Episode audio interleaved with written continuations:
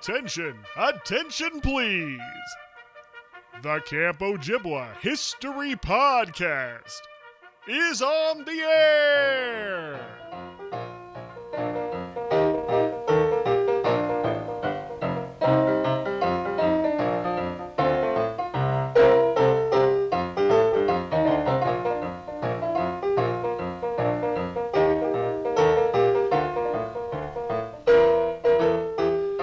Hello and welcome to the Camp Ojibwa History Podcast. My name is Christopher Thomason. I am your host for this and many, many more trips down memory lane. The Camp Ojibwa History Podcast is a podcast dedicated to collecting the stories, the history, the memories of Camp Ojibwa for Boys in Eagle River, Wisconsin, founded 1928. This week on the podcast, we're bringing you a classic episode Bernie Kerman. Bernie was guest number one on the Camp Ojibwa History podcast, and we're bringing him back. He's also been remastered, so the audio quality is so much better this time around. We're bringing him back because we have to change the way the podcast episodes are laid out on the website. So, going forward after this episode, there will only be the most recent 20 episodes available at any given time. The older ones are going to have to drop off. We're going to find another way to make those available. I think what that's going to look like is probably a flash drive that you'll be able to purchase through the history website, and then you can have the episodes for yourself permanently. But nonetheless, I wanted to bring Bernie back so that he would be in the rotation of the most recent 20 episodes for those people who might just be joining us coming up on our 50th show. Before we get to Bernie, some fun news. The Brick Project, which many of you took part in, the bricks have been installed and they are amazing. I've only seen pictures so far. I've not made it to camp yet. I should be there by next week.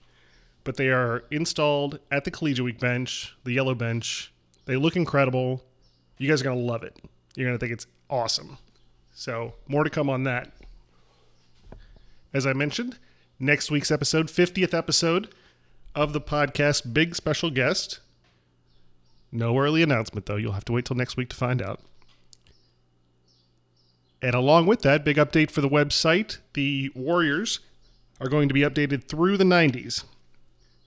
By the time next week's episode drops, you'll be able to check out all the Warriors going all the way up to 1996. So the Warrior project getting closer and closer to being complete. Okay, enough. I could ramble on with housekeeping forever, but let's get to it. Classic episode Bernie Kerman on the Camp Ojibwa History Podcast.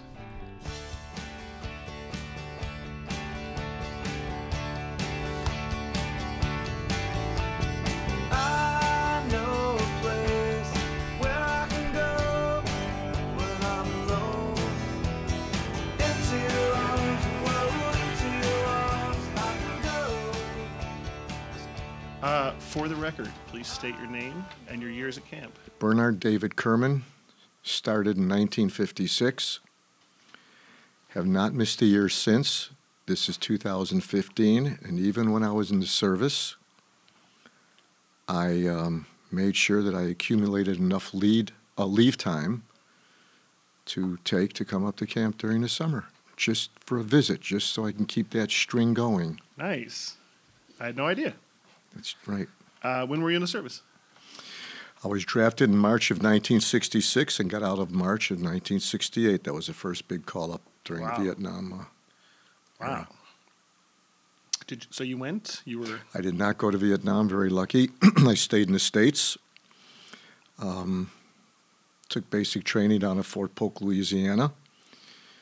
And my permanent duty station was at Walter Reed Army Medical Center in Washington D.C. So I had it pretty good. nice. I was Nice. very lucky. Yeah, for sure. The reason I brought you here today is to talk a little bit about Camp Ojibwa.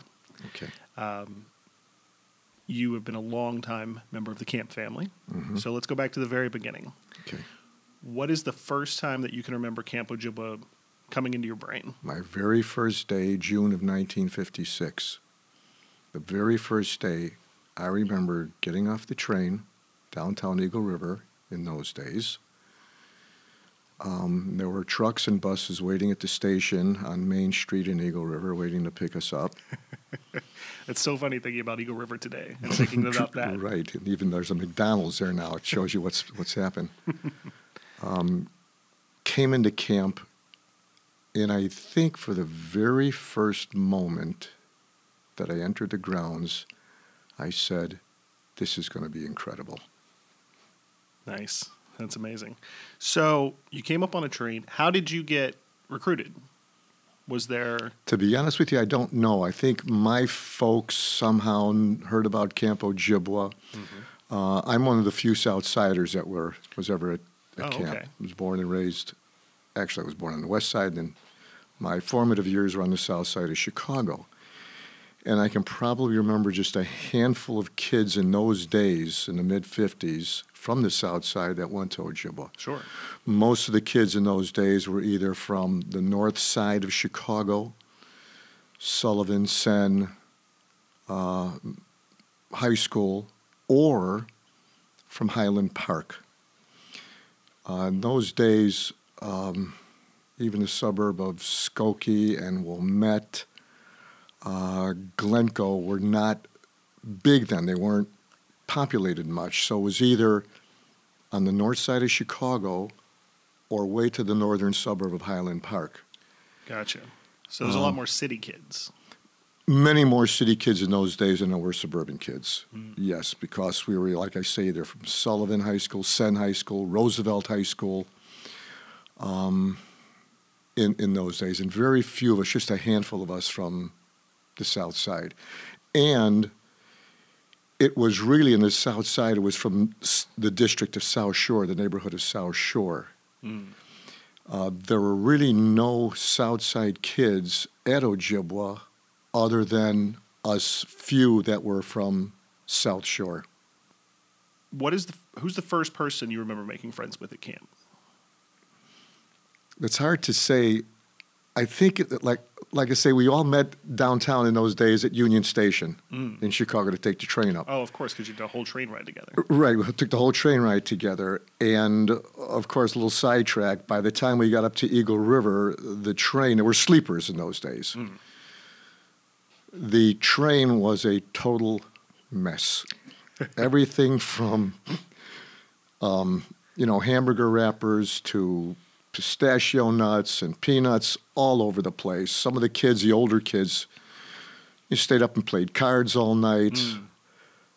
and and even at that moment, I felt very comfortable and welcomed. However, I would have to say that the first person that really made an impression on me at camp, like I say, it was the very first day, was a fellow by the name of Steve Nitzkin. Of course, he went by the name of Dizzy. Sure. And the story there is I was assigned to cabin 11, 1956. And in 1956, cabin 12 was the only new cabin in camp. It was just built the year before Mm. uh, over the over the winter and, and, and spring. It was the very first, what they call now, the, a new cabin.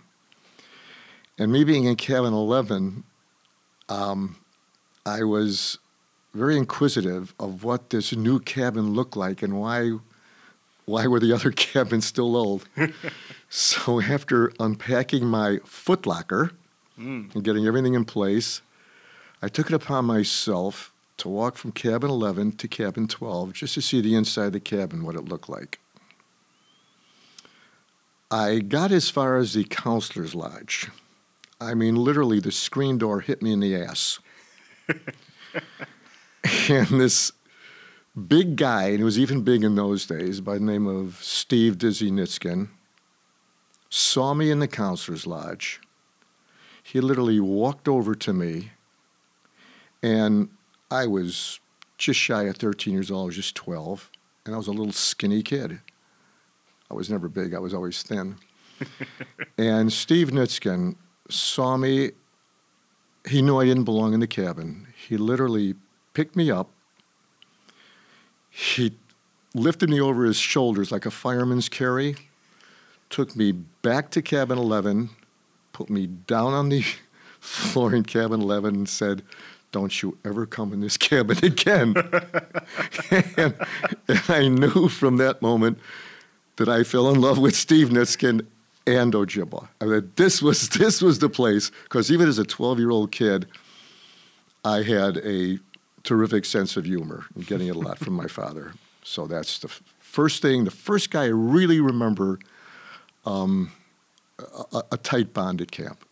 That's amazing. And uh, is Diz older than you? Steve is uh, maybe six months older than me. Gotcha.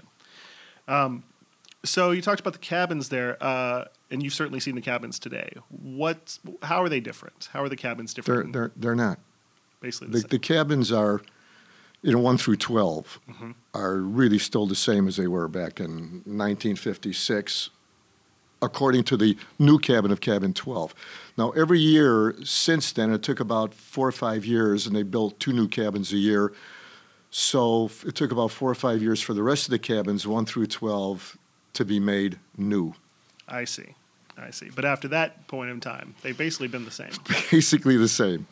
Um, the grounds are basically the same. You know, there's some great additions to camp since then. Uh, but yeah, the, the place looks looks beautiful. In, in in those days, Al Schwartz, of course, still had the camp, Al and Pearl, and they kept the camp to about anywhere from 180 to 190 kids in camp. Today, it's a little more. We're squeezing a little more in. They've uh, they redid some of the um, they redid cabin 13 the uh, what was called the dad's lodge in those days is now a cabin so there are more youngsters at camp but alan uh, alan pearl wanted to keep the camp to about 180 or 190 boys in camp and that was it Now, in those days, did you have the option of four weeks, or was it only No. all summer? we're strictly eight weeks did not have an option So one train up, one train back. At one train up one train back Uh, you mentioned 13 in the Dad's Lodge. So when you were there in the beginning, was cabin 13 already there? Cabin 13 was there, but the Dad's Lodge was used just what they say it is a Dad's Lodge for visitors to come up. And visitors were allowed to come up at any time during the year in those days. Today, no, for whatever reason, and I think it's I think it's a very good reason that the current ownership and especially Denny does not want any visitor up, visitors up there to other than visiting weekend to interrupt the, the goings on in the camp. Sure. Absolutely. Um, talking about your early experiences at camp, uh, as far as the camp activities, what were some of the things that you think of fondly as your favorites? In those in those days, back in the mid and late fifties, the big sport was 16 inch softball, and 16 inch softball was unique to the to the Chicago area. Mm. You don't play. I mean, nobody else, nowhere else in the country is really 16 inch softball played. Hi. Hi, Dow. You can keep that on the record. Absolutely. That's In- amazing. In those days, um, 16 inch softball was the game, and 16 inch softball was unique to Chicago. Um, so, playing 16 inch softball was absolutely it, it, it was it was the ultimate. Um, I loved the game. Um, and even in grammar school, back when we were home in, in- school, not at camp during the early during the spring and fall seasons, we had 16 inch softball leagues in this city.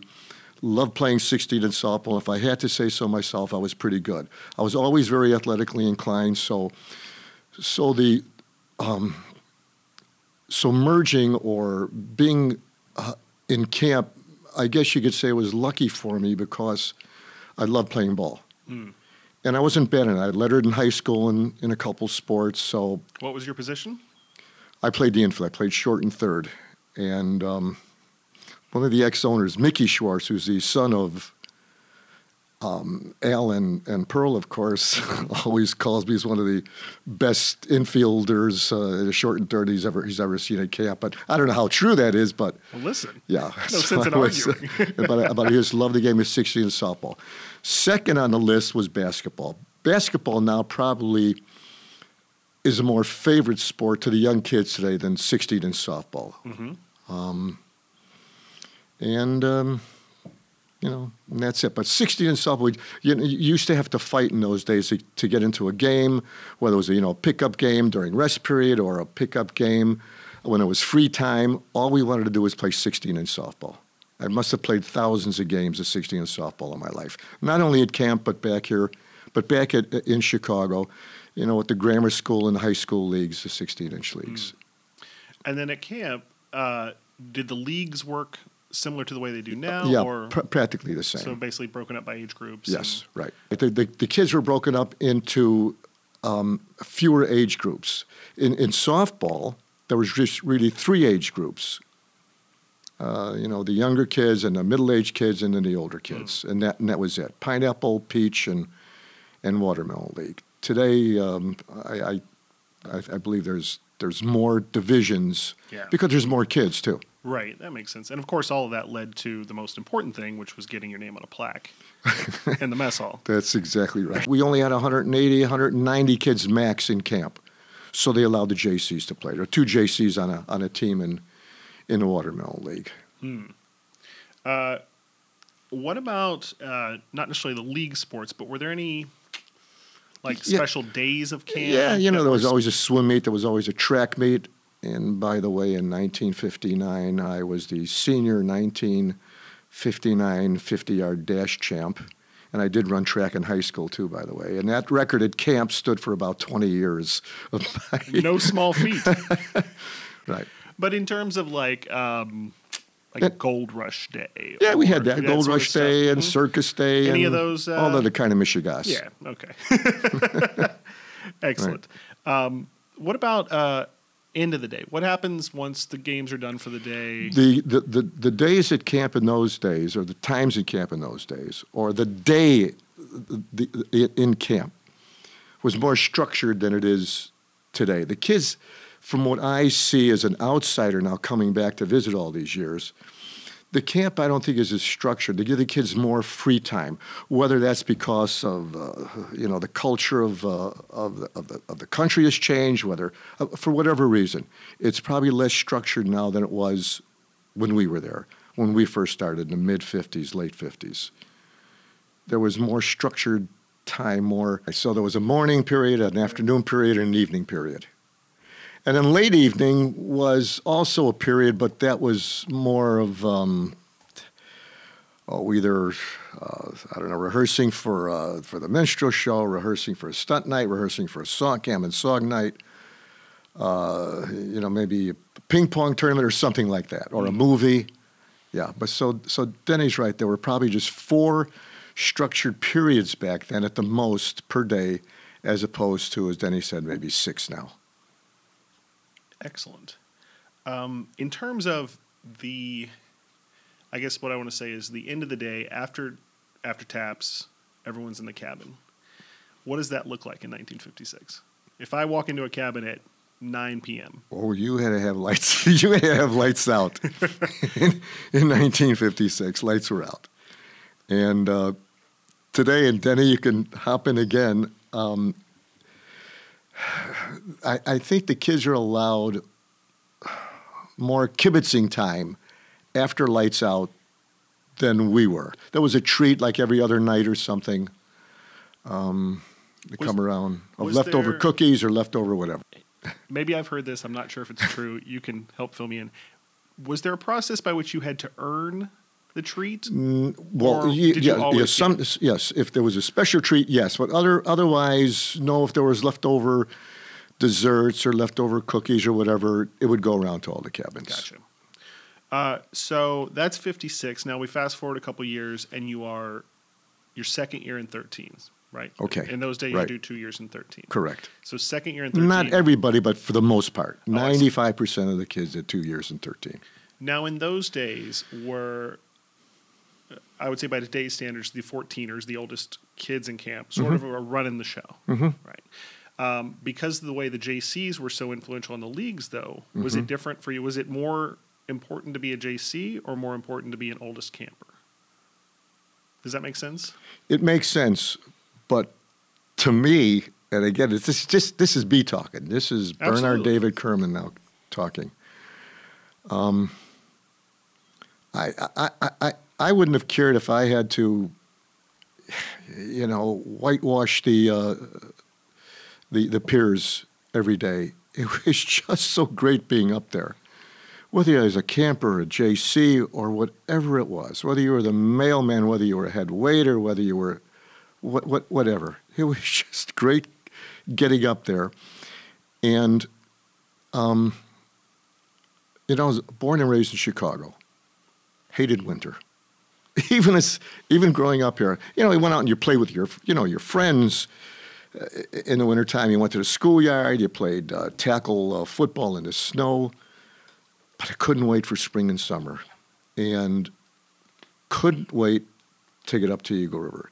Couldn't wait because it was, you know, it was, it was just fabulous. And like I say, being a, you know, relatively athletically inclined, it was just a joy being up there with guys that were really terrific athletes and competing against them. I mean, we had guys in those days that were all state this or all state swimming or all state, uh, you know, track, all state tennis, uh, all American high school basketball players we had up there. Wow.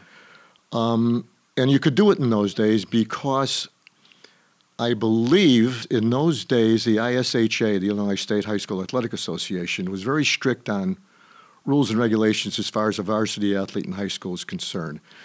You couldn't do anything with your high school coach during the summer as the kids now are, I guess, allowed to do. So, as a consequence, a lot of the terrific high school athletes, and for the most part, I'll say it, for the most part, they were the top Jewish athletes in the Chicago area. Um, you know, went up to Ojibwa because they couldn't stay home and play ball anyway. It was not allowed if you're on varsity, if you played varsity ball. So we all went up to camp and played against each other, competed against each other, and it was a joy. That's fantastic. My first year as a junior counselor and waiting on tables was the greatest year at camp for me because we had a group of JCs up there, first and second year JCs in 1960. That was incredible, incredible personalities, incredible athletes, high school athletes. Um, it was unbelievable. So my first year as a JC, 1960. You know, I don't want to go and name names now because I would take up the whole uh, this whole time. But they were. We had such a blast uh, with the with the shtick. Uh, you know the word shtick Of course. with the shtick that went on in the mess hall prior to the kids coming in to eat because we ate prior to the kids, all the JCs. And the shtick that went on and the joking and the laughing and the, you know, everything was was phenomenal. And along those lines, um, we all played ball against each other. We were on different teams, and we competed against each other. You know, it was fierce. But once the ball game ended, it was the shtick started again. so it was that kind of atmosphere. That's so wonderful. even though every year was great for me, that first year of JC for me in 1960 was absolutely phenomenal because the group of guys that were JC's first and second year in 1960 was was a classic. They were a classic. Wonderful. So you were a JC for two years. Two years. And how much did they pay JCs back then? Nothing. Just three hots and a cot. How long were you a staff man? First year JC, second year JC, senior counselor, senior counselor. 1960, 61, 62, 63, 64. Five years. Five years. Jumping ahead a little bit, uh, I guess you are part of a group of gentlemen who come to camp every summer. Mm-hmm. We at camp these days lovingly refer to you as the old timers. right? uh, tell me a little bit about that. Who they are, how you guys became the group you are, what sort of, when did it begin? All right, I got out of the service in 68. And it was that year, 1968, that I called a bunch of guys up, and these bunch of guys were the guys that I was a JC with that I had, was referring to. That had such a great time. The 1960 first group. year. The well, and second year, there were also second year JCs up there. I called them up, and we started going up there um, as you know the old timers or the boys of summer, whatever you want.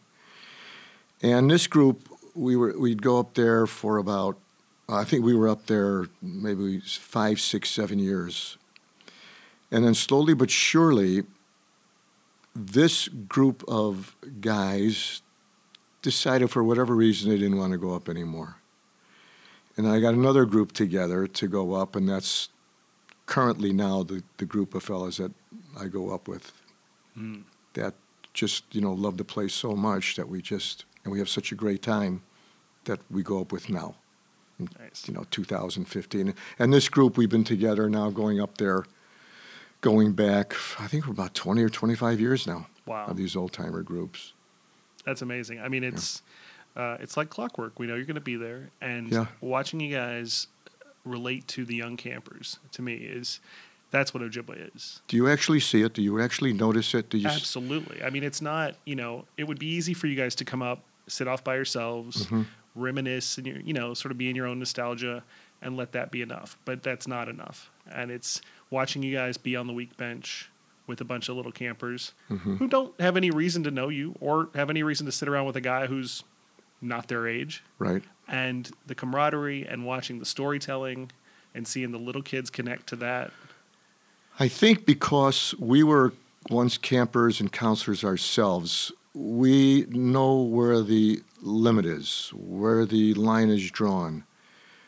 We totally stay out of their activities, don't interfere with that. But then when there's some downtime, we enjoy um, throwing our shtick to these kids, whether it be just passing them on the campus, you know, one going one way, one going the other way, and say, "How you doing? How's things? Oh, you go to Ojibwa?" You know, you, know something, you know, something like that, or.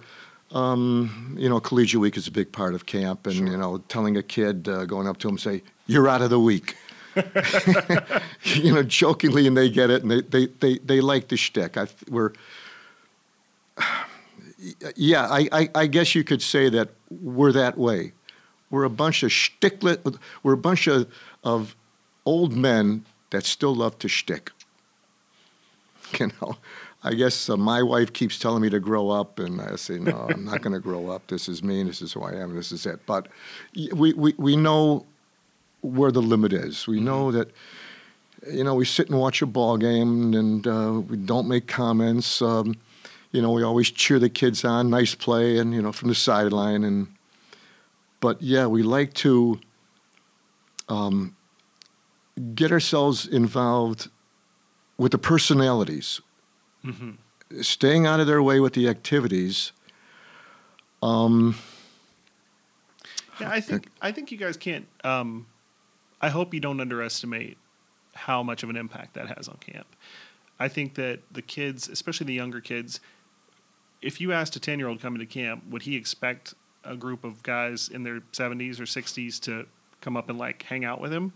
They'd be like, "Why would I ever do that? Why would that ever happen?" And then it happens, and not only is it just another day at camp, but down the road, it it becomes part of this tradition that is camp. One of the strongest things about Ojibwa, everyone says, is the tradition, the history. We've been around forever, and and watching this other generation who were here before, who were who was that very kid fifty years ago, telling that kid now, good catch. It just makes the circle complete. or we get questions too of, you know, what was it like in 1957 here? What was it like? What did you guys do? Um, and we ourselves love answering those questions. I love sitting out in the left center field under the tree and the bench out there. And, you know, we're sitting there alone, a couple of us old timers, and then, uh, you know, one kid camper comes up, and, another, and finally, you know, you've got 10, 12 guys there, and we're telling stories. But let me turn the tables on you. Do you ever get feedback from the kids as far as our visit up there is concerned? Absolutely. I mean, I I've been at camp now for 15, 16 years, and I've seen a change. I think in the kids, um, not a change in the reverence for the past, but a change in the knowledge of the past. When I first got there, a lot of the older kids took a lot of pride in knowing every collegiate week winner, being able to recite facts Right. from Story. But it was about connecting the dots to the past of Ojibwa. And I've seen a little bit of that go away, uh, less interest in that. But so to me, I expect there to come a time when the kids are like, oh, the old timers, yeah, they're here again, whatever. But it never happens. And where, while we will certainly get into why there is a chant that is "Go Bernie Go," oh, to this day, when you guys are there and it's Friday night, you can count on it. You can bet money on it that those kids, one, two, three, quiet, please, one, two, three, go Bernie go. I didn't even think of that. and everybody in the room knows what it means mm-hmm. and what it's all about. So I, I do think they get it, and even if they don't see it in the bigger picture, mm-hmm. they understand the connection, and that's awesome. And it's awesome that they want it. They want to go hear your stories. They want to go be part of your shtick. So that's really cool. Okay. But while we're there, All right. tell me about Go Bernie Go. Um, When the Schwartz is still in the camp, um, the old timers, the very first morning we were there, we used to get up kind of late in the evening. Today we get up because we're we're all retired. We can we don't have jobs to go to anymore, so we leave earlier in the day. Whereas before, we didn't leave until after work on Wednesday to come up to camp. We still had businesses to run. We had you know jobs to do uh, families to raise. But now that we're older and we're, for the most part, retired or semi retired, we can leave earlier in the day. So we leave at 8 o'clock in the morning now on Wednesday rather than 5, 6 o'clock at night. So back then, we didn't get up to camp until about 1 or 2 in the morning, Thursday morning. And of course, the first that we saw the kids was Thursday morning at breakfast. All right. Mickey Schwartz, which is who is Al and Pearl's son, mm-hmm. Used to introduce us. Everything was a sit down meal then, and you were waited on tables. So everybody was in the mess hall at the same time. so, and there was, a, there was a center aisle down the middle of the re- mess hall, which there isn't today. Hmm. So Mickey used to get up in that center aisle in the mess hall and introduce all the old timers. But Mickey used to tag something onto the introduction, some shtick, some Mickey Schwartz shtick.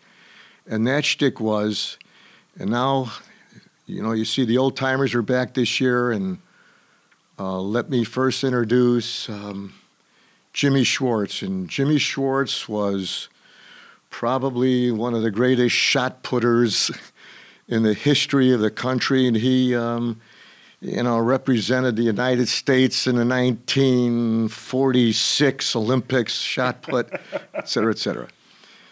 My introduction was, and because everybody knew I was a, I was a track man, Mickey would introduce me as, you know, of course, you all remember Bernie Kerman. And Bernie Kerman was, uh, you know, a 1972 Olympic, Olympic in Sydney, Australia, as a fast walker. and he used to say, Bernie, come on up there and show us how you fast walk. So I used to have to give a demonstration Sure. of how fast walk. So, and I would uh, do the fast walk in a certain rhythm where the kids started banging the table in the mess hall to my walking, you know, and go, Bernie, go. And I would just walk up and down the aisle, the center aisle in those days, a couple times. And then I would throw myself out the out the mess hall door and I would fast walk down the road and they wouldn't see me, you know, f- for a half hour. So everybody, when they were introduced in those days by Mickey, was given a tag of what they did. You know, and here's uh, Joe Blow. He was, uh, you know, one of the great uh, lawyers of all time. He defended, uh, you know, Jimmy Hoffa. It was it was always something. So my shtick was that I was a fast walker. And the kids started banging the table, like I say, and they started to chant, go, go Bernie, go. And that's been going on now for maybe 40, 45 years. And that's how that that came about. That's unbelievable. Yeah, the kids today. That's that's the story. But let me tell you a great story. this is terrific. The first year that Denny and his, syndication took over the camp, Denny now started these introductions. you know what I'm getting to, don't you? so, so Denny says, and now here's here's right Bernie Kerman and Bernie Kerman, of course, was a fast walker in 1972 Sydney, Australia Olympics. And Bernie, why don't you come up here and show us what it's all about? and and then he says, uh, now Bernie, how do you do this? Is it toe heel or heel toe? And I said, well, let me tell you something, Mickey. It's like this and it was Denny. And, and this was the first year, so I was so conditioned to saying Denny, well, here's how to do it. But it was real. I mean, here, Mickey, here's how to do it. But it was it was Denny all the time, and I got so embarrassed and so red. And I was, I told him to start walking, don't come. so Those are that's the- that story. that's a little side story. so here we are, 2015. Can I interject a question? Uh, sure. How did you cope when things weren't always rosy? At camp, as campers or counselors, I only know you from camp. I, I, I'm, I'm going to tell you something, Denny. Um, if things weren't rosy, it was still better than being up there not rosy than rosy back home in Chicago. Um, you know, if if Al or Pearl or something bawled you out or disciplined you for whatever reason, um, the the embarrassment didn't last long. I mean, you were, you know, you were disciplined, you were balled out, you were corrected in your ways, but it, it didn't last long. Um, again, I don't know if it's going back to the way things were like back then as far as, Some of the, The youth is concerned- worked with, were meaner than the guys today. oh, how did, you mean how did our, our peers, you know, I've never, this is maybe getting off the, ta- this is getting off of camp, but you know, he says I'm so wonderful. I never really hated anybody in my life. There's only one person in the world that I hate. I'm not going to tell you who it is. that would start a whole new conversation. Sure, of course. All right. Uh, there's, um, no, I've never really hated it. I, you know, you, you dislike people, but as far as hate, I don't think I've ever really hated anybody in, in, in my life. And of course, being up there, it's impossible to hate. I just, I, you know, it's, I, These are You- words that are so wonderful because there should be no hate. right. I, you know, you can dislike somebody. Sure. But I mean, I can't. I can't imagine anyone goes through their entire camp experience without disliking, Yeah, or, or, or in life. Mhm. Yeah, absolutely. But I mean, hate, no. it might. One might even say that camp teaches you how to live with that, how to deal with that. I mean, because you're in that space with that Mm-hmm. limited amount of people, and no one's going anywhere, not for eight weeks. Right, So if you don't like someone, you got to figure it out. right. You know, both directions. Getting back to um, how you gentlemen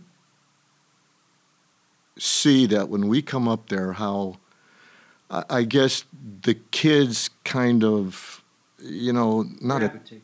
you gravitate to us. They want to hear our stories. Um, I'll tell you a story. And again, I'm not going to mention any names. Um, there was somebody at camp last year. There was a young man at camp last year who was having a hell of a time at camp. He attached to us really pretty good. And um, we made him feel at ease. We made him feel comfortable. And he says, I'm not coming back. I hate this place. I can't stand this place. I understand about two, three weeks ago, then he got a call and he's coming back to camp. Now, whether it was because of what we did up there, I don't know.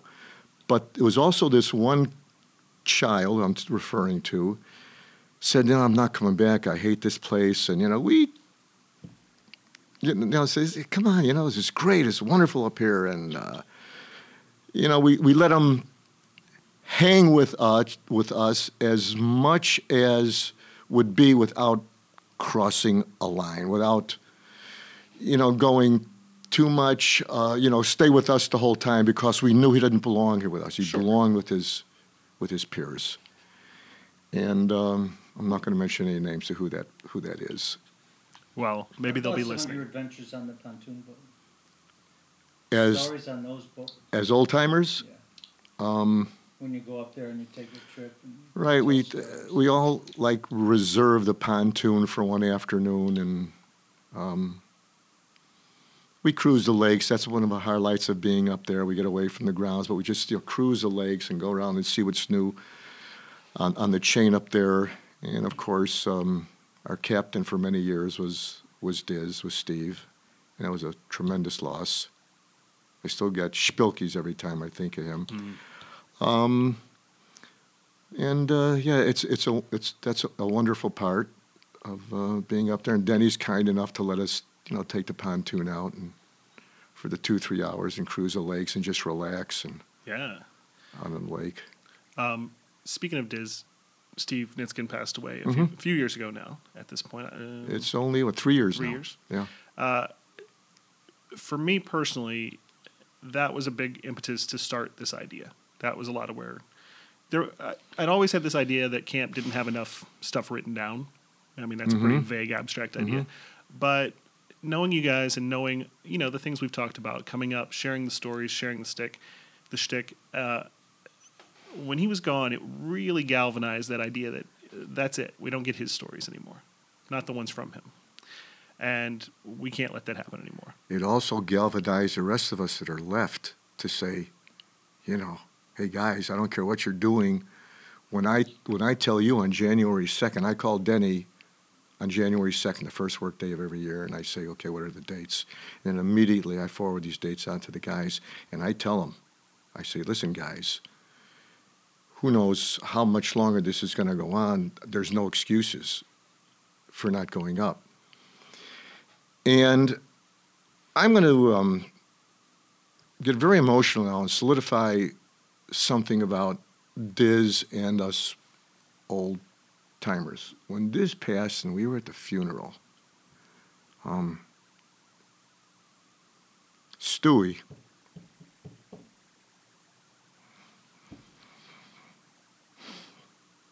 Stewie, his son, right in the service, the service was ending. So Stewie got up there and uh,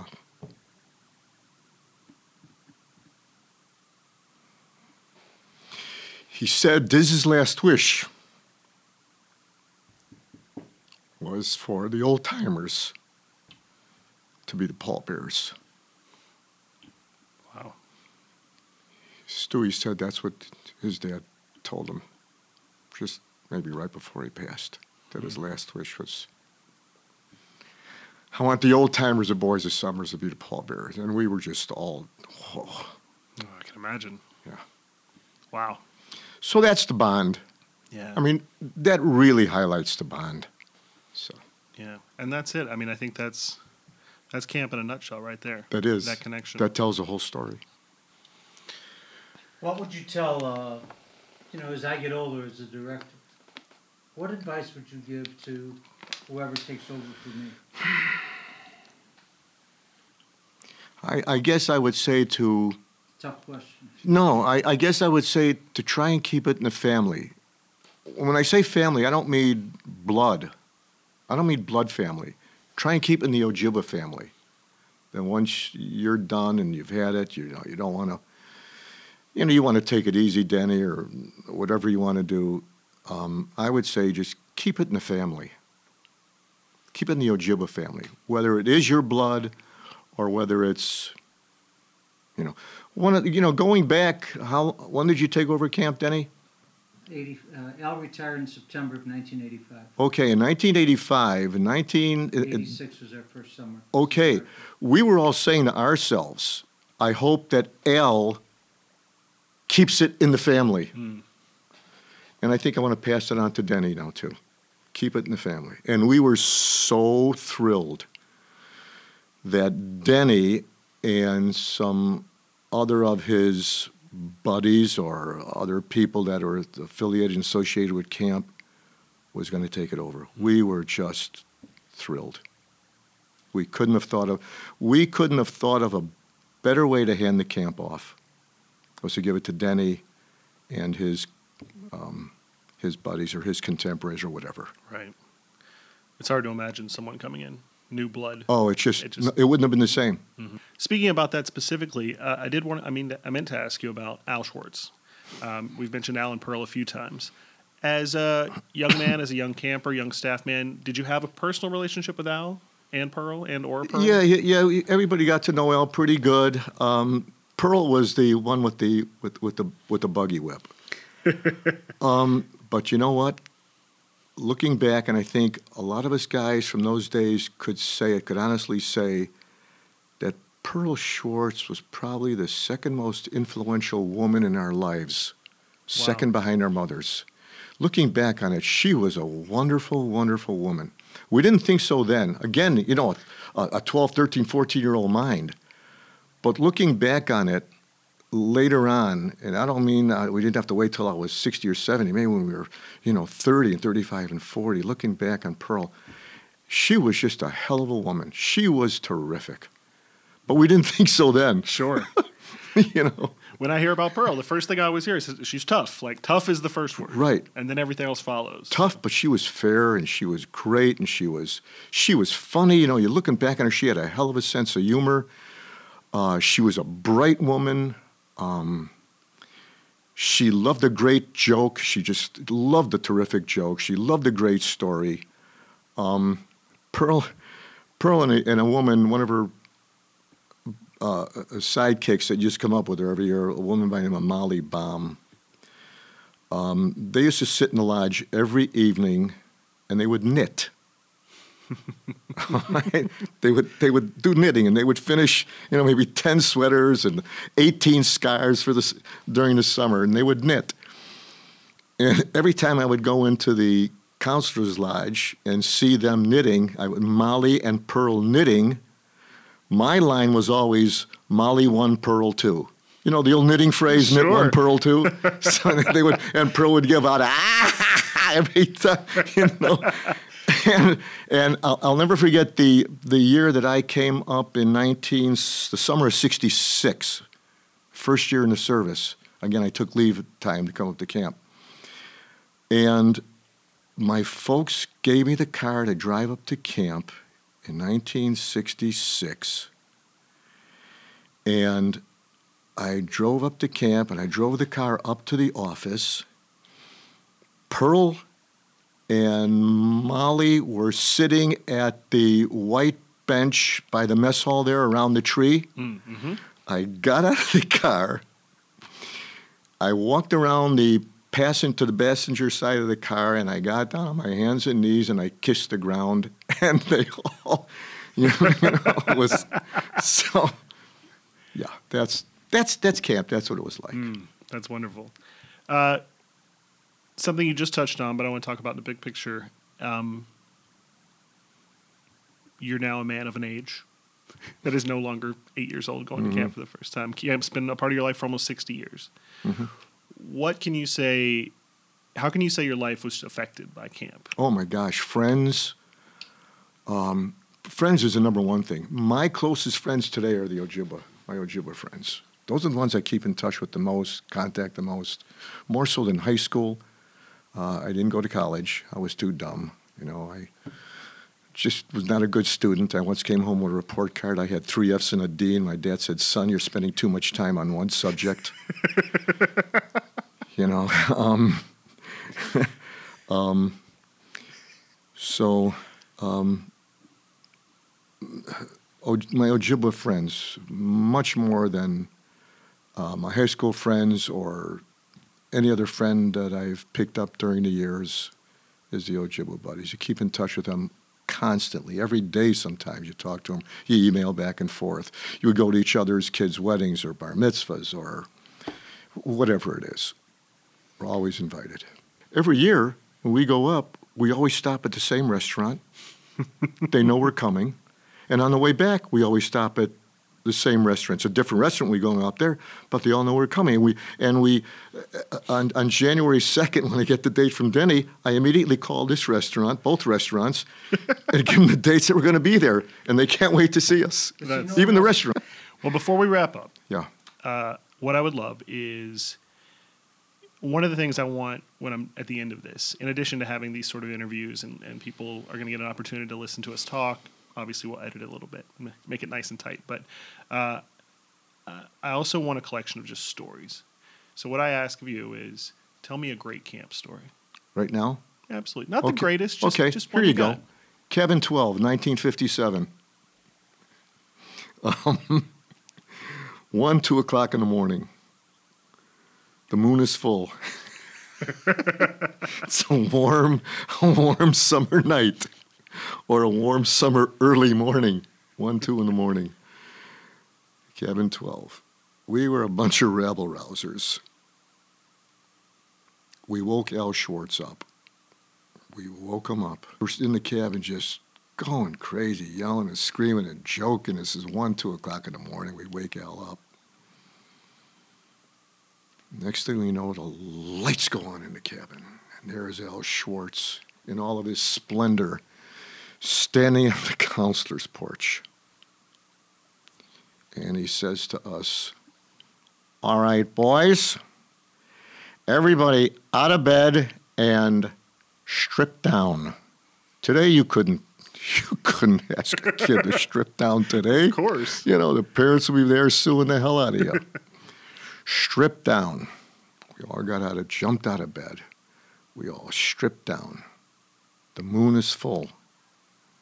He says, everybody out of the cabin and line up in front of the cabin.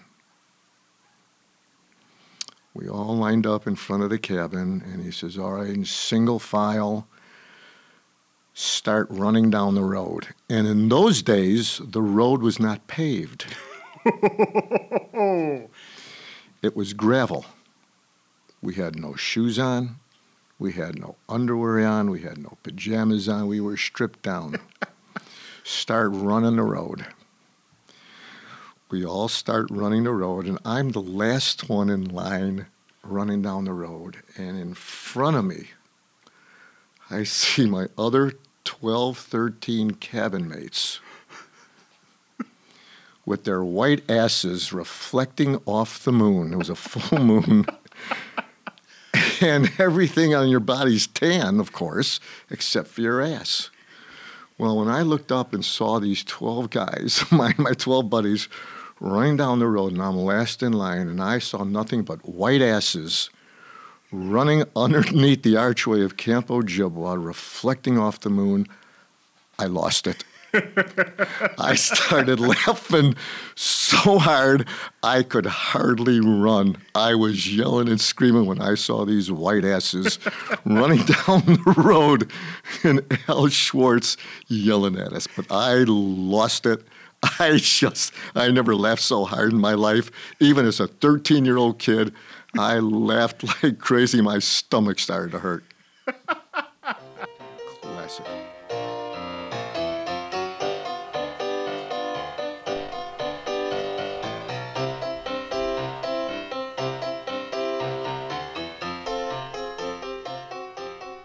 Okay, there you go. Bernie Kerman. That is it. Another one in the books for the second time. I'm so happy to be able to bring him back to you with a little better audio quality this time around so you can actually hear the stories. As always, if you want to get in touch with the podcast, you know how. Drop me an email, Christopher at campojibwahistory.org, or just come by the website and check out some of the new updates that are going in this week. Come back next week, the big 50th episode. I'm excited. You should be excited. Everybody should be excited. 50 episodes in, a year into the project. Well, a year into the podcast part of the project, a year and a half into the project. Things are going great. So come back for that. My days here in beautiful Paris, Kentucky are drawing to a close. I'm finally leaving tomorrow. C'est la vie, Paris. But for now, I'm going outside.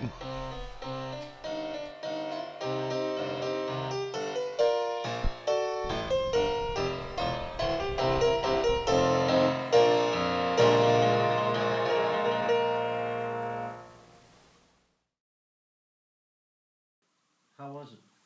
It was great. It was what good did you expect? I thought I thought it was just going to be you here. I didn't I didn't know we were going to have a professional, and the professional really made it easy. It was So when I asked you to come over, because we're starting this project, you just said yes, you didn't ask me any questions. You just said yes to me. yeah, of course I say yes. I, what am I, I? How can I say? How can I say no? Said, said what it's about. Yeah, but how? Again, going back to the whole thing, I I can't say no to Denny Rosen for something like this. I, I, You could say You no know- to me for other things. yeah, like um, you know, like you, you can't have Iris. Um, you know, That seems reasonable. You've never said no to me. I've never said no to you because and I've never said no to you. no, because right, right. That, that- that's the reason because you've been so good. You've been so good to us. It's just, you know, you could have just told us 25 years ago, or th- you know, when you what 30 years ago when you took over, you know, get fucked. You know, I don't need you I up did here. that with the Dad's Lodge. Yeah, you did. There used to But be building but called the but but but we still that you know those couple of years when the dad's lodge was taken, we still came up and we stayed in town, didn't we? That's how bad we wanted it.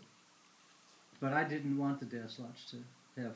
I didn't want fathers coming up. You, I never looked at you guys as fathers being Oh. at camp. I looked at you as part of the history of camp. Mhm. And as long as you wanted, I was going to make a space for you. See, so how could you say no? I'm just a girl who can't say no. You telling us something?